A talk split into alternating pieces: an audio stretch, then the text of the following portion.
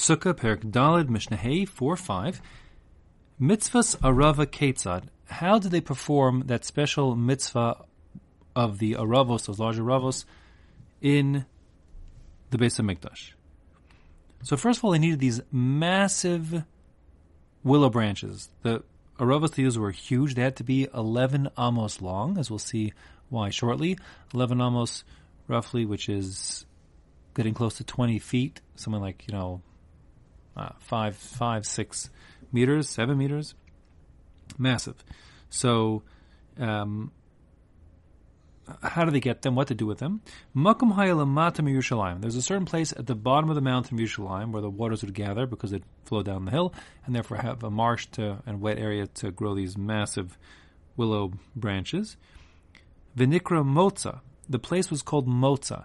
Now the Gemara says it actually was had another name, the primary name, which is Kolnia, and Kolnia means uh, like tax exempt. And motza actually, the word mutza also mean would mean like taken out, exempt from paying taxes. It's brought down that the people in this town, let's call it whatever this place, uh, were exempt of taxes because they provided these massive special willows um, for the Beis HaMikdash uh, services and purposes. The Bartanura, our hero in this shiur, actually says that when he, in his time, he lived in the 15th century um, in Jerusalem, there was a place that was called Kolnia, and indeed it was at the bottom of the hill, and indeed it had large willow branches growing there. So that's Motza. I'm not sure if the modern day place called Motza near the on the way to Yerushalayim is the same place or not. That I can't say. Very possibly. So Yorn Lisham Umalaktin Misham Murbios Shalarava. They went down there and they gathered from there massive branches of willows, and they were had to be about 11 amos long, as I said, because uvan v'zokvenosan b'tzidei hamazbeach. They would stand them up and drape them over the side of the altar. V'roshehen, and their tops, the tips of these things, kfufin al gabi mizbeach. They actually would um, tip over and touch the top of the mizbeach. Now, the mizbeach is a very tall structure. It's basically made up of three um, rectangles um, or prisms that are like kind of imagine it's poured concrete. Okay, so the first layer called the yesod, um, which was 32 amos on a side. Basically, it's a little more complicated. It's called 32 on a side for now. Um, and one amma high. that's what's important. Then it was recessed in one amma. Then you had the middle layer, which is called the sovev, which was five amos high. Um, and since it was if the other one was 32, this is basically 30 on a side because recessed one amma in all sides here.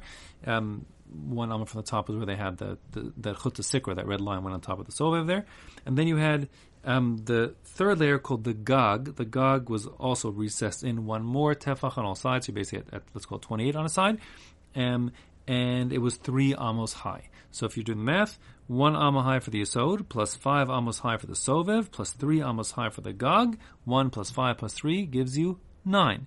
And then on the four corners of the Mizbeach, atop of the Gog, they're the Karne Mizbeach, these keren is like a, a horn. Um, there are these uh, Amma by Amma by Amma blocks on the four corners, which adds another Amma to the height. So the top of the keren to the bottom of the Yesod would be a total of 10 Amos, the 9 I counted before, plus a tenth for the keren. Now, the Mishnah here says they were zok v'naso hamazbeach. They stood these large murbia shel rava, these these willow branches on the side of the mizbeach, meaning that the bottom of the branch was sitting on the corner atop the yesod, so it's an amma off the ground. Um, but still, it has to reach up another nine amos. This is draped over to get to the top of the keren. Then it needs to reach over the keren and then back down again to touch the top the gog, the the of the altar on top there, where the pyres were burning. So you have to get essentially ignoring the diagonal part of it. You basically have to get um, nine up to the top of the keren, roughly speaking, one over a tenth, and then one down again, an eleventh amma, basically. Um, so that's any of these massively long aravos. For, um, and when they put them on there, draped over the mizbeach, taku veheriu v'taku, they blowed tr- blew trumpets. and these were trumpets for the sake of simcha. Um, there were three blasts: tekiah, the long saw blast; the trua, the broken blast, and Tekiah again, a long blast. Um, it's learned out from Psukim. We learn in Rosh Hashanah that there's whenever you're blowing the shofar, you have to have a Tekiah and then a Trua and then a Tekiah again. So that's why we have three here. At the end of the Masechta, in the fifth parak, uh, Mishnah also, we'll talk about, we'll count trumpet blasts and we'll say, Shalosh shal gabe There are three for being on top of the Mizbeach. That's referring to these trumpet blasts over here. So these trumpets are signaling the joy that's going on as we are um, doing the mitzvah um, with the tradition of, of, draping these massive willow branches on top of the Mizbeach. Now, B'chol yom makifan es mizbeach pamachas. Every day, meaning the first six days of Sukkot, they would encircle the altar one time around. Now, if you're encircling, circling the altar, you're going to have to pass through an area called Ben Ulam LaMizbeach, between the antechamber that goes into the Heichel and and the Mizbeach itself, and that area is restricted to just Kohanim. So therefore, means it must be just Kohanim are encircling the Mizbeach this this one time. Um, and when they do that, what's in their hand? That's a machlokus. That's a machlokus um, already uh, in the Gemara. So one shita is that they're holding aravos, willow branches. The other pshat is that they are holding a lulav, meaning the arba minim, like we're accustomed to hold. On Sukkot, they held it as it went around. So, although it's machlokus is in the Gemara, Rashi says the maskan of the Gemara, at least in our Gemara here, is that they held the lulav branches, and that's the Bartanur learns, not here, but in the Mishnah in Mishnah Gimel. Previously, he says it was there they were carrying lulav branches around Mizbeach, one time each of those six days. The Rambam Paskins they're holding. Did I say that right? They're holding the the, the the the the um the willow branch. The Rambam says no, they were holding, and this he codifies it, that they would hold the Arba Minim, the Lulav, and the other three, and they would go around, the Kohen would go around the Mizbeach one time. Now, excuse me. The Omrim, and when they went around, what did they do? They they said, Ana Hashem Hoshiana, Ana Hashem Hatzlichana. They said, Please Hashem, give us um, salvation. Please Hashem, allow us to succeed in overcoming and achieving what we need to achieve. That is actually a direct quote from the pasuk we say, of course, in the Hallel that we recite. Nowadays, also we say it on, on uh, every sukkah, and the, the, it's in Tehillim. Per Kuf Ches, 118, Pasuk Chaf 25, and that was the, that's the chapter of the Hallel that we say. So it's a quote from that pasuk. Rabbi Yehuda says no. What they said, he said what they said was, Omer ani vaho hoshiana. Um, they said instead they said ani vaho should please grant us salvation. Now this ani vaho, Bartanur brings two pshat on what it means. Um, the first pshat is a little uh, esoteric. Let's call it kabbalistic. These names Anna and Vaho are two names of Hashem, three-letter names of Hashem. You probably recognize them from what goes on on Hoshana Rabbah. Um, in any case, um, and actually every time you do the Hoshana some truth. So as you go around each time, once a day. So so these two names, the sort of esoteric mystical source of them is um, there are three psukim, three verses in Shmos Yud Daled, Shmos 14, psukim Yud Chaf, and Chaf Aleph, three in a row, 20, 21, tw- sorry, 19, 20, 21. Each of those three psukim there um, have exactly 72 letters, starting with V'yisa Malach Elokim, Haholech Lefnei Machne Yisrael. Okay, so starting there, those three psukim, um, each have 72 letters, and the tradition is that if you read those psukim correctly, as I'll describe in a minute, you can form triplet w- names, like three letter names of Hashem. So the way that you create those names is that you take the you read the first and third psukim in order, like the first letter and then second letter, and that's going to be the first letter and the second letter, if you will, of the the first letter of the first name, second letter, of the first letter of the second name, and then you so sorry, maybe that badly. You read it forwards, so the, you, the, each of the seventy letters in a forwards way, but the the middle verse, verse chaf, you read backwards. So you match the first letter of the first verse with the last letter of the second verse with the first letter of the third verse, and then you'll get a name. And you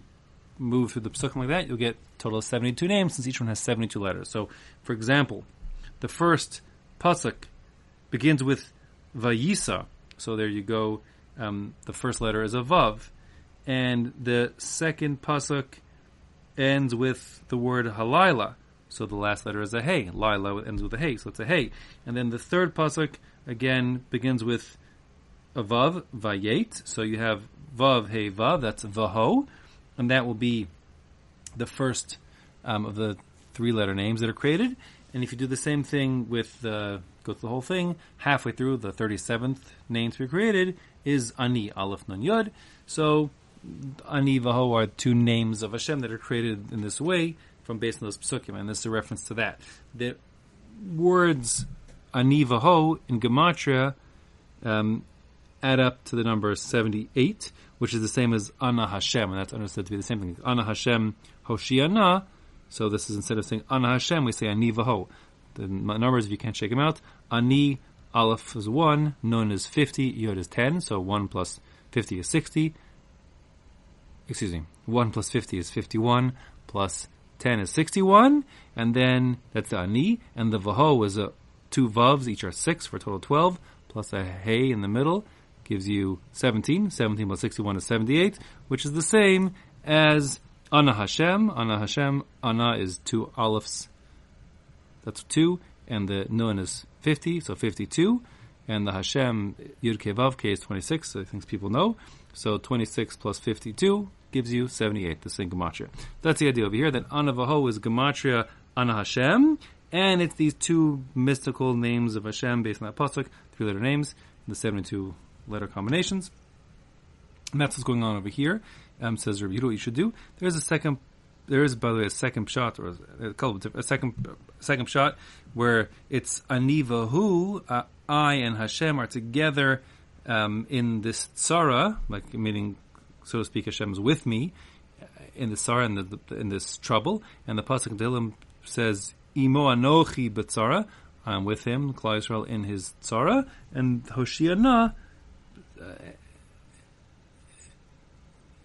um, save us, Sa- sa- save, save us. So they, they should be, yeah, we should be saved, granted salvation. So it's a reference to Hashem is with us, and therefore we should respond to our suffering by giving us salvation from it. Okay, now. Va'oso Hayom, and on that day, that day meaning the big day of what we call now Hoshana Rabbah, that's the seventh day of Sukkot, the day before Shmini Atzeres. So on that day, Makif and Esem is Be'ach Sheva Pamim. Instead of going around one time, they go around seven times. Now this is a reference, and it's reliving, if you will, the experience of Yehoshua, Joshua, and the Jews going around Yericho seven times. Um, one time each of the first six days, and then seven times on the seventh day, after which the walls miraculously tumbled down or fell in, and they were able to easily, easily conquer Yericho. And since sort of the essential um, simcha of the holiday is to give thanks to Hashem and all the kindness He's bestowed upon us, and the ultimate kindness when He brought miracles on our behalf. So we're recognizing that miracle and we're recalling it and we're thanking Hashem for it. Nowadays, of course, we don't have the mizbeach, so we can't do that. But of course, it's something very similar. The minhag is um, as like a zecher to this custom. We do the we do to take out like on Hoshana Rabbah, you do it seven times, and so on every time. Every sukkahs, each of sukkahs, you do the same thing. Take it a Sefer Torah. It sort of is like a mizbeach. I'm granting us kapara as if it the best it can, since we can't. It's the best we can do. Like Hashem promised Avram that uh, whenever you say the karbanos, if you can't bring karbanos, it's as if they brought them. Like the Gemara Megillah Lamed Aleph. So, so the same idea. We bring this Sefer Torah in the middle, and then everyone goes around it one time for six times, six days, and then seven times the seventh day, Hoshana Rabbah, and that's and that's um, relived a little bit over even bizman hazeh. Now, the Osa Hayom Sheva Pam, we go around seven times. Beshas Ptiras, and then when we finish with that, the Bart, the uh, Tiferes Yisrael understands we're talking about on the seventh day when we walk with the last time of the year. But other Meforshim children, it's each of those days that we walk around it. So then we say Mahen Omrim. What do they say as they depart from the Mizbeach? Yofi Lacha Mizbeach, Yofi Lacha Mizbeach. Yofi means beauty. So beauty is to you Mizbeach, altar. Beauty is to you Mizbeach. Meaning that we provided, we beautified you by draping you with these with these branches and walking around you as the center of our focus and saying these tefillahs. Um, so that's like a, a glory to you, Mizbeach, because um, you do what, cause in recognition of what you do for us, you are the agent that allows us to have kapara, atonement. Um, Rabbi Eliezer Omer, no, he, he says what they said is leka, that's yud and a hey, that name of a Shem Hashem, leka ulecha mizbeach, leka ulecha mizbeach, which means leka to Hashem, we are grateful, ulecha mizbeach, and to you the the altar we give we praise for being our agents. It's important to understand that the Mizbeach and Hashem are not on the same equal footing, of course. Hashem is the one to whom we turn our eyes exclusively, but we recognize he has this agent that he chose called the Mizbeach, which allows us to get kapara, and we praise that, that agent because it's so fantastic, but of course the thanks goes directly to Hashem, not to the Mizbeach. Um, so we say, it's saying laka to Hashem, we give thanks, ulacha Mizbeach, we praise the Mizbeach for he's on, we say that twice. We, laka, laka ulacha Mizbeach, laka ulacha Mizbeach. Okay.